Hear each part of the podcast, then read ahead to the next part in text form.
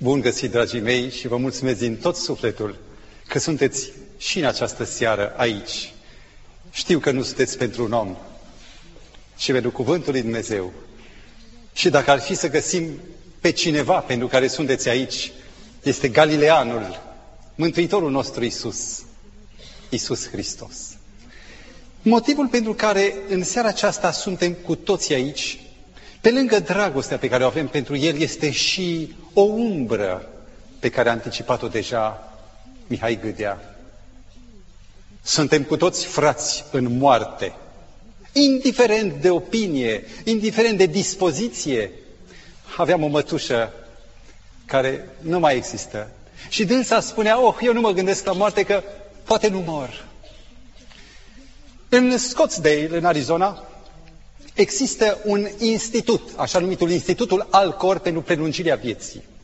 Nu se ocupă de hormoni, nici de geriatrie, ci pur și simplu oferă contra unor sume semnificative, între 50.000 și 120.000 de dolari, ă, celor care vor să devină clienți, membri ai lor, sunt numai decedați membri, o conservare la 160 de grade de azot lichid, la minus 160 de grade de azot lichid, fie doar capul sau întregul corp. La ora actuală sunt 27 de clienți ai acestui institut.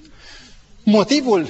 Oamenii speră ca într-o zi buna știință să găsească elixirul supraviețuirii, elixirul vieții.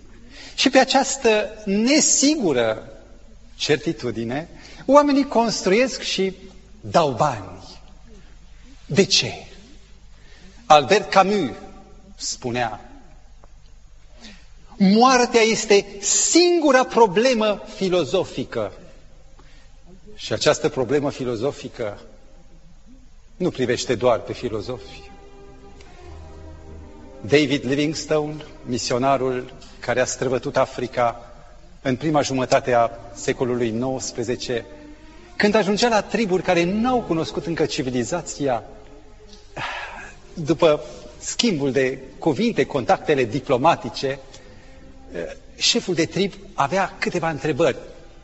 Și aproape toți puneau aceleași întrebări, și anume, și la voi se moare? Și după ce răspunde afirmativ, da, leac împotriva morții n-ai? Toți aceștia cred în supraviețuirea sufletului, în metamorfoze, cred în spații și paradise. Și în ciuda acestor credințe ale nemuririi, toți ar vrea viața. Și din nefericire nu este nimeni care să-ți spună încotro, care e certitudinea. Nimeni nu are ascendentul credibilității, pentru că nimeni n-a fost mort și nimeni n-a venit înapoi ca să spună ce e acolo. Într-o zi obișnuită a anului 30 al erei noastre, lângă un mormânt din Iudeia, un galilean rostește în fața mulțimii adunate cuvintele istorice Eu sunt învierea și viața. Iar evenimentele care de atunci încolo se succed îl încoronează pe Iisus Hristos ca singura autoritate care poate să zică am fost mort și iată că sunt viu în vecii vecilor. În Sfânta Evanghelie după Matei, în ultima Evanghelie, cea mai profundă și cristalină, există istoria în capitolul 11 a unui eveniment care depășește orice prevedere filozofică. Este vorba de învierea lui Lazar. Și la data când Ioan scrie Evanghelia, Ierusalimul deja fusese de 30 de ani aproape distrus. În anul 70, în războiul iudeu-roman, Ierusalimul a fost dărâmat și templu și tot. Și împreună cu Ierusalimul distruseseră și localitatea Betania, acolo unde avusese loc uh, învierea.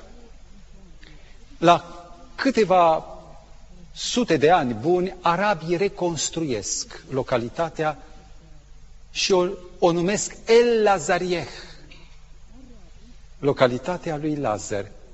Și unul din arheologi spune, este fascinant. De ce s-ar numi locul lui Lazar dacă nu s-ar fi întâmplat ceva extraordinar în el? În această carte, în Sfânta Evanghelie după Ioan, la capitolul 3, la capitolul 11,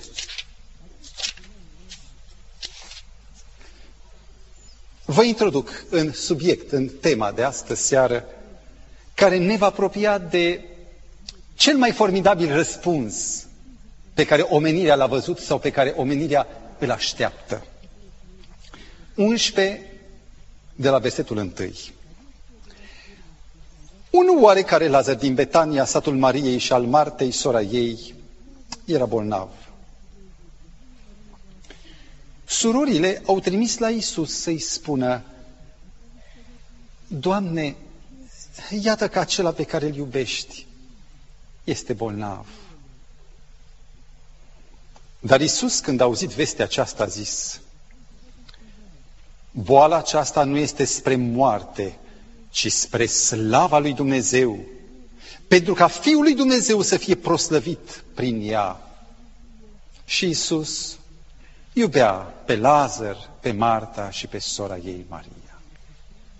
Este admirabilă prezentarea cererii, nici un pic de forțare a mâinii divine. Nu, Doamne, cel pe care îl iubim noi. Nici, Doamne, vino repede. Nici măcar poruncește de departe un cuvânt și boala va fugi.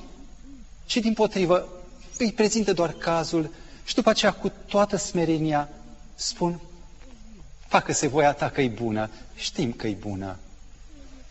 Iar mesagerul care a venit cu cuvântul și care a auzit mărturia Domnului Hristos că nu e spre moarte, se întoarce vețel înapoi și spune, Mântuitorul a zis, învățătorul a zis că boala nu e spre moarte. Și deși temperatura, febra creștea, fetele îi spun, Lazare, e totul bine, nu e spre moarte. Și bum! Lazar moare. Mă întreb, cum e cu vorba asta? E, nu e spre moarte. Un rău care să fie bine. Cred că mai mult decât moartea uh, lui Lazar era acest cui care sfredelea, un vierme care mușca din suflet. De ce? De ce n-a venit? De ce n-a intervenit? Doar ne iubește. Și mai ales, cum ar putea să fie moartea aceasta spre slava lui Dumnezeu? În această Evanghelie după Ioan, de câteva ori Mântuitorul spune, a sosit ceasul ca Fiul omului să fie proslăvit sau Tată, a sosit ceasul, proslăvește pe Fiul tău. Și de fiecare dată când spune aceste cuvinte, proslăvire, se referă direct la cruce. Crucea, moartea, sângele, cu luna de spini, proslăvesc. O, există o alchimie divină care transformă toate aceste lucruri într-o uh, într-o altă identitate. Nenorocirea este transformată în binecuvântare. Este viziunea Marei Lupte care face ca moartea, sacrificarea unui pion să însemne câștigarea partidei. Eu cred ce spune Scriptura în Romani 8 cu versetul 28. De altfel știm bine că toate lucrurile lucrează împreună, singure poate nu, împreună spre binele celor ce iubesc pe Dumnezeu, adică celor ce sunt chemați după planul Lui. Și surprinzător, după ce Iisus, Mântuitorul, aude că Lazar, prietenul lui pe care îl iubea, este bolnav, mai zăbovește încă două zile acolo.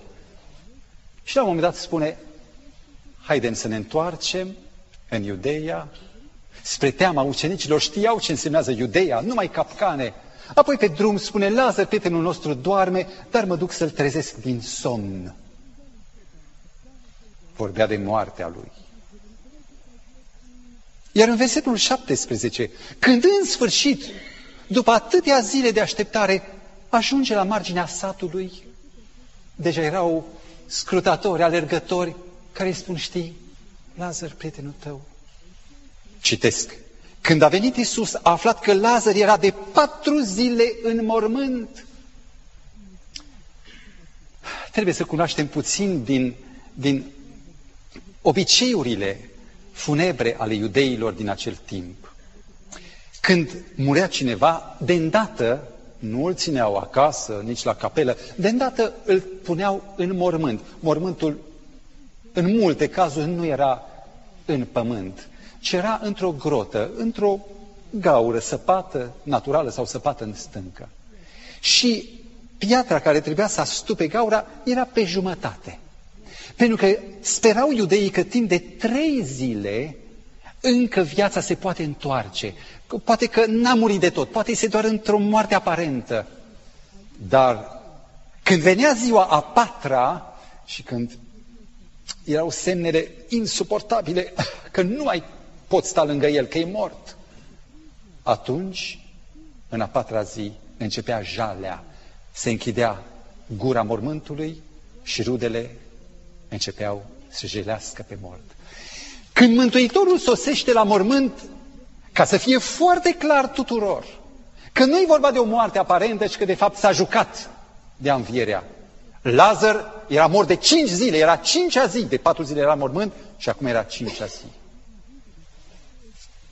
Zvonul ajunge, a venit Isus, a venit învățătorul și Marta, cea mai pragmatică, de îndată aleargă înaintea lui, cade la picioarele lui și spune, Doamne, dacă ai fi fost aici, n-ar fi murit fratele meu. Iisus i-a zis, fratele tău va învia. Mă întreb, de ce oare Mântuitorul nu încurajează pe Marta, această credincioasă, cu prezentul și îl încurajează abia cu viitorul? De ce nu spune, Lazar, fratele tău e în cer, face cu mâna, râde, cântă la harpă, cu îngeri. Nu trebuie să te întristezi. Iar Mântuitorul spune doar, Lazar va învia, acum e mort. Auziți? Există în epistola către evrei, la capitolul 11, un pasaj extraordinar de frumos. De ce nu-l încurajează Iisus pe cel care suferă cu prezentul? 11 cu 39 și 40. Toți aceștia, e vorba de Sfinții lui Dumnezeu, măcar că au fost lăudați pentru credința lor, totuși n-au primit ce le fusese făgăduit. Ce? Învierea, viața, prezența lui Dumnezeu, bucuriile cerului. De ce? Versetul 40. Pentru că Dumnezeu avea în vedere ceva mai bun pentru noi, ca să n-ajungă ei la desăvârșire fără noi. Ah, cât de bun e Dumnezeu!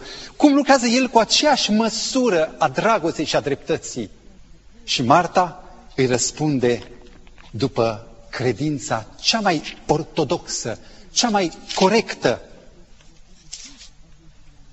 Când Mântuitorul îi spune, fratele tău va învia, Marta spune, știu că va învia la înviere în ziua de apoi. Mântuitorul o învățase pe ea escatologia Bibliei, ă, doctrina corectă. Și iată că Maria Auzise și ea că a venit Isus și s-a ridicat în grabă și a venit către locul unde era Mântuitorul, la marginea satului, aproape de morminte. Cei din casă au spus, merge să plângă la mormânt și au mers după ea. Și Mântuitorul când se uită, iată că o mare de oameni, veniseră mulți mângâietori din toate părțile, era o datorie de onoare între iudei să mângâi pe cel care suferă. Și Mântuitorul vede acea grămadă gloată de bocitori care plâng, care jălesc. Și se înfioară. În greacă nu spune se înfioară, ci a, a dat un geamăt și întreabă unde l-ați spus. Vino să vezi. Au spus rudele. Și aici, dragii mei, este cel mai scurt verset din Scriptură Ioan 11 cu 35, două cuvinte. Isus plângea. M-am pus puțin în locul Mântuitorului. Oare cum aș fi reacționat eu? Știam că învii. Știam că aceștia plâng că nu știu ce am în minte, nu știu ce pot eu. Și cred că atunci când aceștia ar fi plâns, eu aș fi chiuit și aș fi mers deasupra mulțimii și aș fi strigat biruitor, ieși afară, Lazare! Acest verset, cel mai scurt, este formidabilă probă de onestitate și de fidelitate a Evangheliei. Hristos nu e reprezentat așa cum ni l-am închipuit noi, calm, deasupra problemelor, plin de bucurie. Iisus plângea. Și de ce plânge? Aceasta este o lupă minusculă în care dragostea lui Dumnezeu intră în rezonanță cu durerea copiilor săi. Și cu fața plină de lacrimi, Mântuitorul dă o poruncă, dați piatra la o parte! Și în momentul acela se aude un singur glas, nu! Glasul Martei. Ea care a spus, știu că orice cer și acum Dumnezeu te ascultă. Când e la o adică să se vadă, ea zice, nu, nu se poate, miroase greu. Era un principiu al lor că după a patra zi, mormântul era ocolit la 2 metri, nu se apropiau mai aproape. Așa e și credința noastră, dragii mei. E și da, e și nu. Ce ciudat. Am fost chemat odată la căpătâiul unei mame a trei copii. Fusesem și eu martor la nunta lor. Și soțul, care sperase tot timpul că va fi o vindecare, ah, a văzut sfârșitul. Când am ajuns în casa mortului, plângea lumea, vă dați seama, plângeam și eu. Soțul însă nu. Mă cheamă deoparte și spune, frate, vreau să te rogi pentru ea. Pentru că Dumnezeu poate să o învie. Dumnezeu are aceeași putere acum sau atunci. Eu nu zic că o va învia, zicea el, dar hai să ne facem datoria. Ce să răspunzi unei asemenea om? Sigur că Dumnezeu poate, fără îndoială, că El are un plan general, poate avea și un plan excepțional. Și ca să nu iau tonusul, am spus, uite, cred că poate. Dar ar putea și să, să vrea altfel. Ești pregătit? Sunt. Atunci ai. Lumea plecase deja afară, era numai eu cu el. Am închis ușa și fratele s-a pus lângă sicriul cu capacul pus. Era un capac de brad. A închis ochii și aștepta să mă rog. N-am început. S-a întors la mine și a întrebat, nu te rogi? Și eu zic, ne rugăm pentru înviere, dar capacul. Păi îți dai seama că dacă ar învia, n-ar putea. dă capacul la o parte să mă rog. Dar e mor de patru zile, auzeam cuvintele Martei, dar cum să dai capacul? Până la urmă s-a învoit și a ridicat capacul. Ar fi vrut să nu mai vadă moarta. Cam așa e și credința noastră, e și nu e. Și dacă trecem prin încercări, este doar ca să învățăm să credem cu adevărat. Și oamenii, până la urmă, se apropie, pun mâna pe pietroi și câțiva voinici dau o piatră la o parte și apoi se retrag și ei îngroziți. Era oribil și e moartea. Și în momentul acesta, la Ioan 11 cu versetul 43 scrie, după ce a zis aceste vorbe, Iisus a strigat cu glas tare, Lazare, vino afară! Și în momentul acesta se vede ceva mișcând în fund. Unii dau strigăte și aleargă departe, iar alții cu bucurie se apropie să vadă, e posibil. Și de acolo, legat de mâini și de picioare, cumva chinuit, Lazar se trește afară.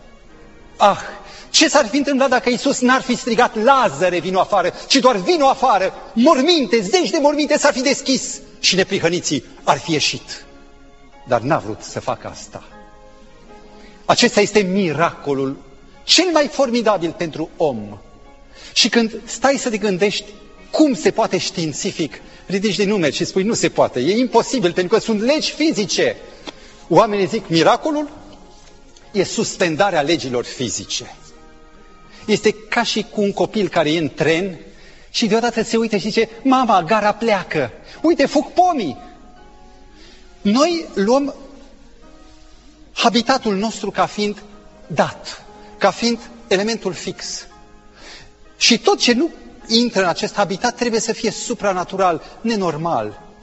Dar funcția miracolului este ca moartea, stricăciunea și nimicirea să fie dovedite ele însele ca suspendări nedrepte ale adevăratelor legi ale lui Dumnezeu. Suntem noi în gară și vedem cum trenul pleacă. Învierea schimbă perspectiva de a privi viața și istoria lumii.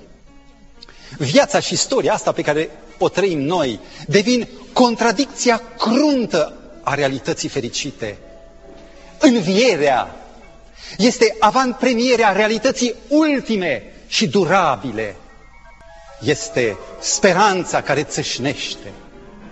Ei bine, dragii mei, nu există nimic comparabil în toate filozofiile și religiile lumii. Atenție, toate religiile și filozofiile lumii încheie un armistițiu cu moartea, o acceptă. De la vechi egipteni care spuneau că moartea e desăvârșirea vieții sau un stadiu superior al vieții, până la budismul clasic care consideră moartea o anihilare a existenței, o stingere în nirvana și până la panteismul ateist, să zicem noi, dacă poate fi așa un mariaj, în care moartea este o pașnică întoarcere în substanța naturii.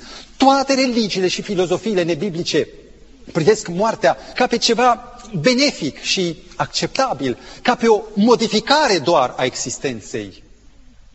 Aici este Isus Hristos, care nu acceptă nici un fel de compromis.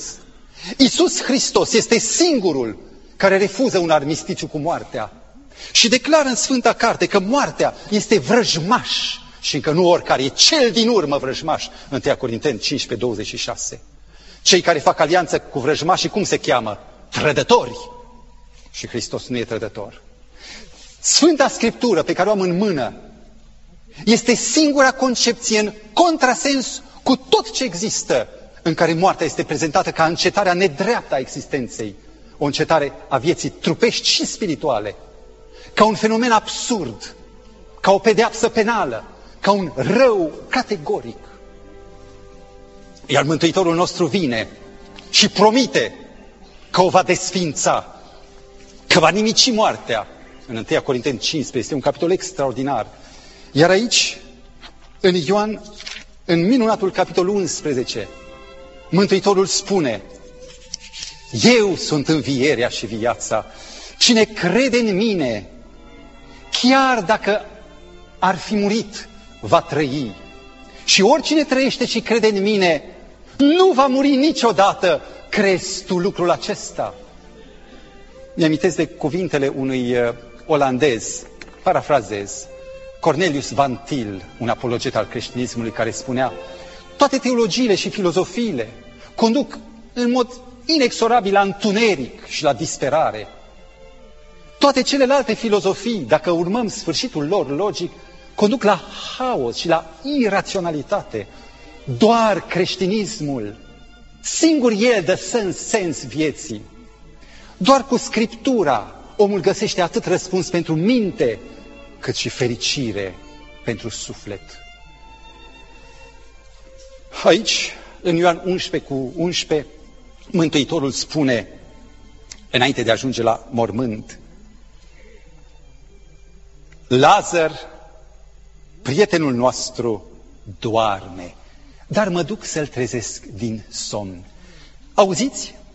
Cum vorbește Mântuitorul despre moarte? Cum o prezintă? Cu coasa? Cu coaste? Cu un rânjet care nu se închide niciodată? Mântuitorul prezintă moartea ca pe un somn. În limba greacă, koimao este a dormi, doarme. Și aș vrea să vă sugerez o mică schemă pe care o reproduc cu mâna. Există în Biblie două vieți și două morți. Viața întâi este cea cu care ne naștem noi. Este un drum care merge în moarte inevitabil. Dacă în timpul vieții noastre primim viața de sus a Domnului Hristos în inimă, o ascundem și o lăsăm să crească, să se dezvolte, atunci se întâmplă ceva.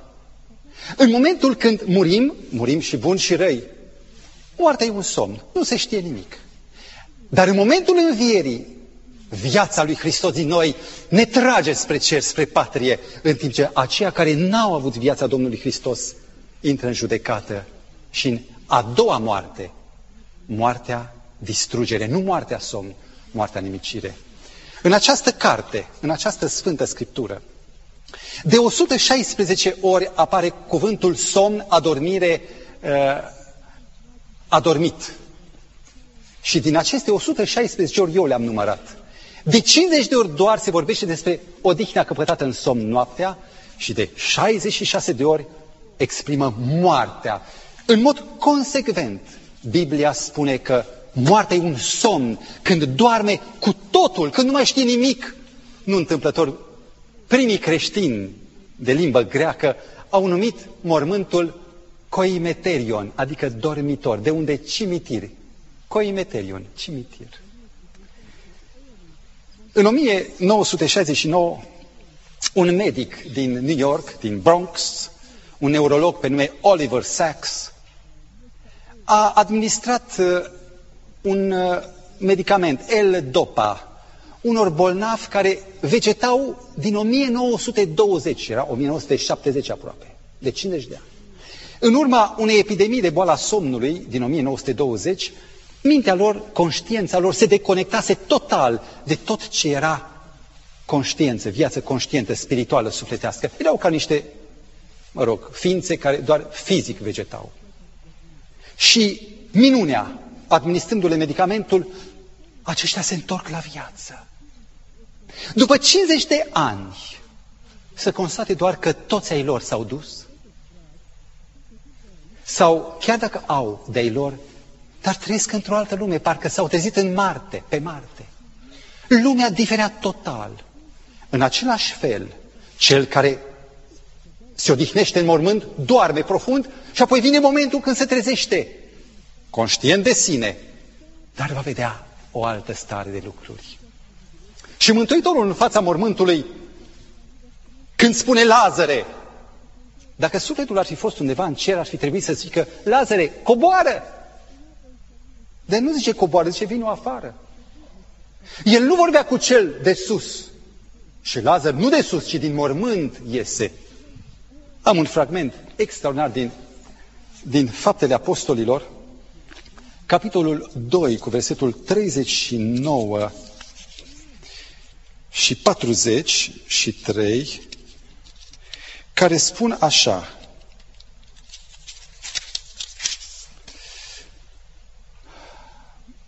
...29. Cât despre patriarhul David, să-mi fie îngăduit, fraților, să vă spun fără sfială, că a murit, a fost David prorocul, care a scris psalmi, care a făcut prorocii despre Hristos, că a murit și a fost îngropat și mormântul lui este în mijlocul nostru până în ziua de azi. Iar versetul 34 spune, căci David nu s-a suit în ceruri. E atât de clar că Scriptura nu cunoaște nimic de supraviețuirea unui duh, unui spirit descărnat, cumva ca strigoi sau fantomă. Fantome în cer, duhuri fără trup, nu există așa ceva. Biblia cunoaște doar două module. Somn și înviere, un cuplu. Doarme și înviază. Cine spune că trăiește ca strigoi sau fantomă, acela tăgăduiește, calcă, frânge adevărul învierii. Iar în Psalmul 146, un verset pe care l-am învățat, spune, suflarea lor trece și se întorc în pământ și în aceeași zi le pierd și planurile lor. De unde vine varianta aceea despre sufletul descărnat, care plutește și zboară și merge? Dacă trasați retrospectiv drumul, îl găsiți în Babilon, la fiii oamenilor. Suntem într-o mare luptă. Și când Babilonul a căzut, misterele Babilonului au fost răsădite în Egipt. În anul 440, înainte de Hristos, Socrate, marele filozof, a făcut o vizită la templul lui Amon și a prins învățătura Babilonului, a ajuns în Egipt, că sufletul e nemuritor. Și el a transmis mai departe lui Platon, prin filozofii greci, a pătruns toată cultura europeană, iar prin neoplatonismul secolului IV, ajunge să polueze creștinismul. Vă rog, luați documentarele din seara aceasta și veți descoperi traseul acesta dureros de exact. Dar cum e cu tâlharul de pe cruce?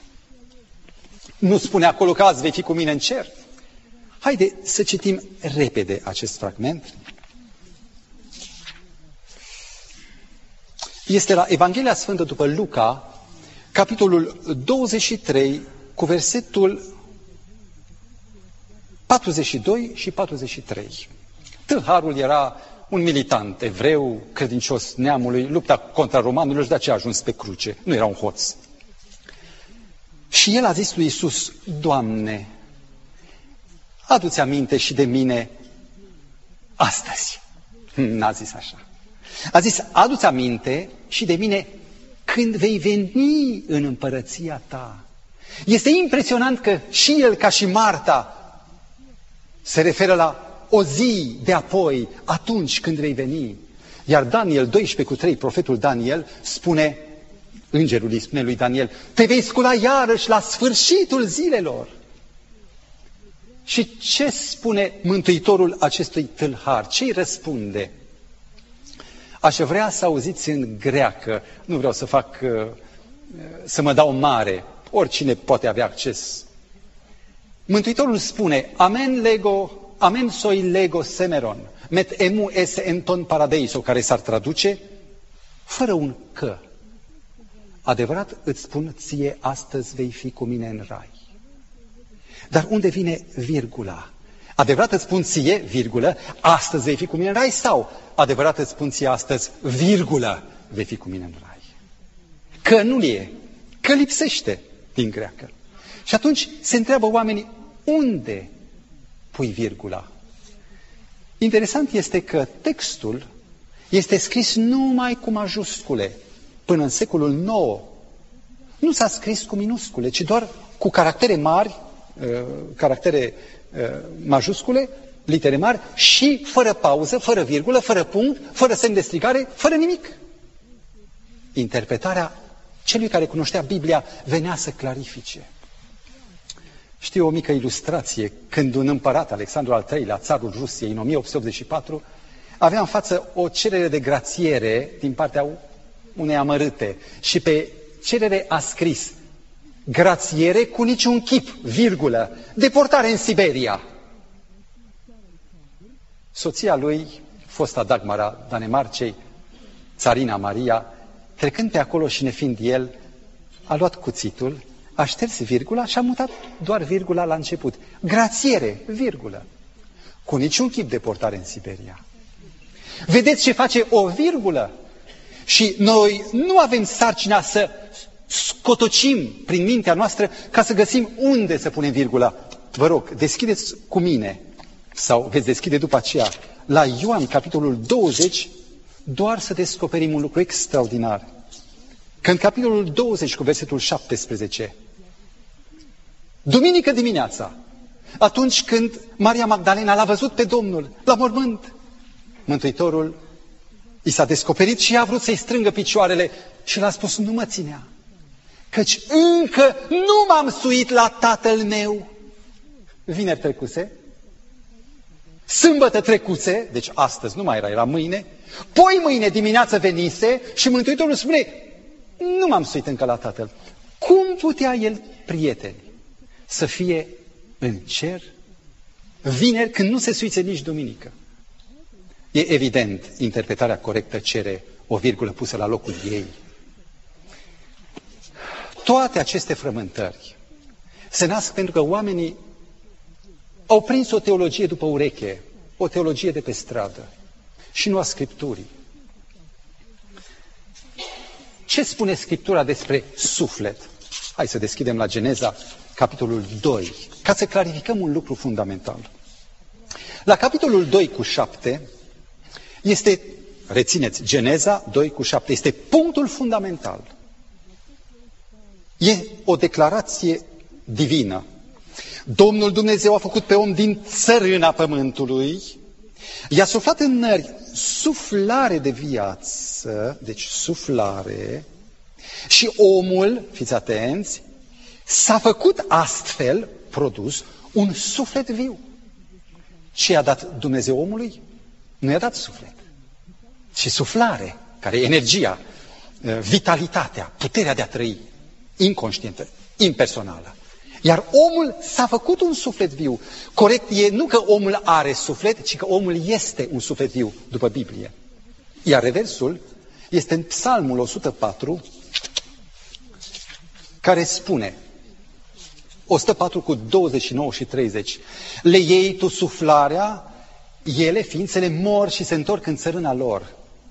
Îți trimiți tu suflarea, ele sunt zidite și noiești astfel fața pământului.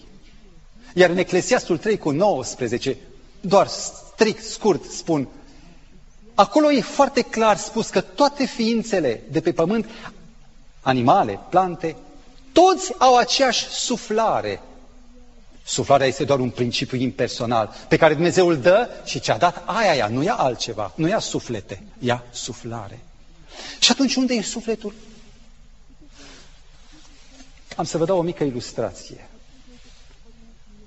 Dacă în fața unui reflector cu lumină galbenă, galben intens, pui un filtru albastru, ce lumină se produce? Verde, corect. Pentru că galben cu albastru produce verde. Galben țărână, albastru suflarea din cer și verde viața. Dacă din verde scoți filtrul albastru, ce obții? Ce culoare? Galben, țărâna. Dar unde e verdele? Păi dacă e un produs, s-a destructurat. A încetat să mai existe. O altă ilustrație. Apa pe care o bem în fiecare zi. H2O. Doi atomi de hidrogen și unul de oxigen. Hidrogenul e un gaz care arde pe soare, exploziile. Oxigenul este un alt gaz care nu arde, dar întreține arderea. Și unirea dintre aceste două gaze periculoase, în loc să explodeze, naște nu un gaz, e un lichid. Nici nu arde, nici nu întreține arderea. E neutră, apa. Dacă însă o electrolizezi, o desfaci, obții un gaz și un alt gaz. Dar unde este apa? Nu mai e. A încetat pur și simplu să mai existe. Dragii mei, am înțeles că există două filosofii concurente care se urmăresc și se dușmănesc ca lumina cu întunericul, ca adevărul cu minciuna. Prima este cea enunțată de Mântuitorul nostru în Geneza 2, cu versetul 16, 17.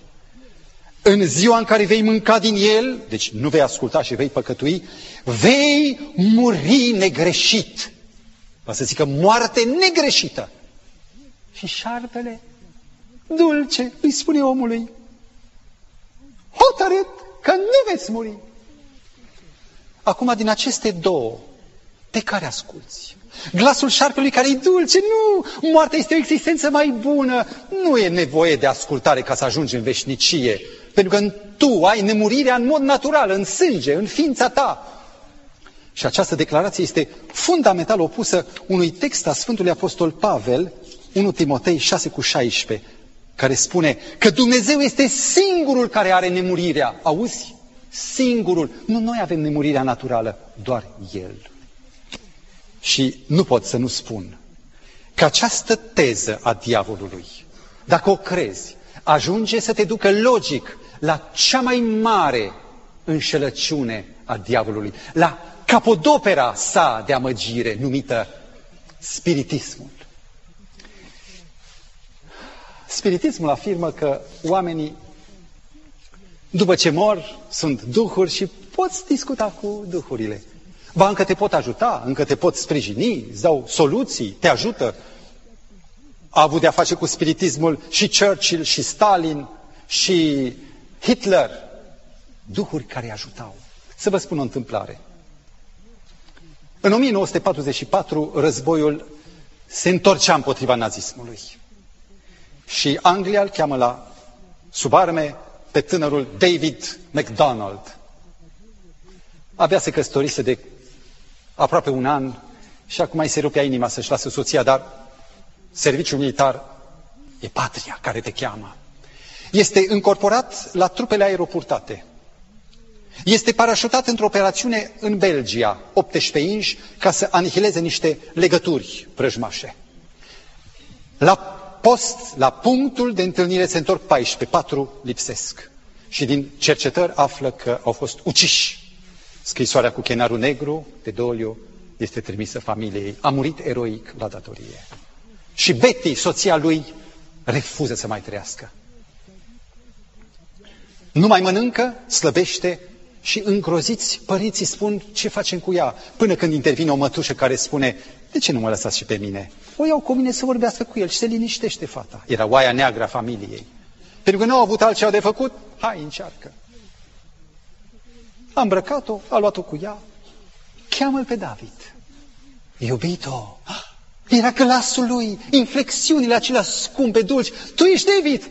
Eu, de ce plângi? Sunt bine, e ok, sunt în cer. Deodată ea intră într-o paralelă a existenței, trăiește dar straniu, trăiește, mănâncă, doar ca să poată trăi într-o altă lume. Și lucrurile merg din ce în ce mai profund, avansează din ce în ce mai, mai savuros. Ea trăiește ca un om hipnotizat, dar e fericită, vorbește cu David zilnic. Ba încă atunci când îi scrie și îi răspunde, semnează cu floricica aceea, așa cum făcea el.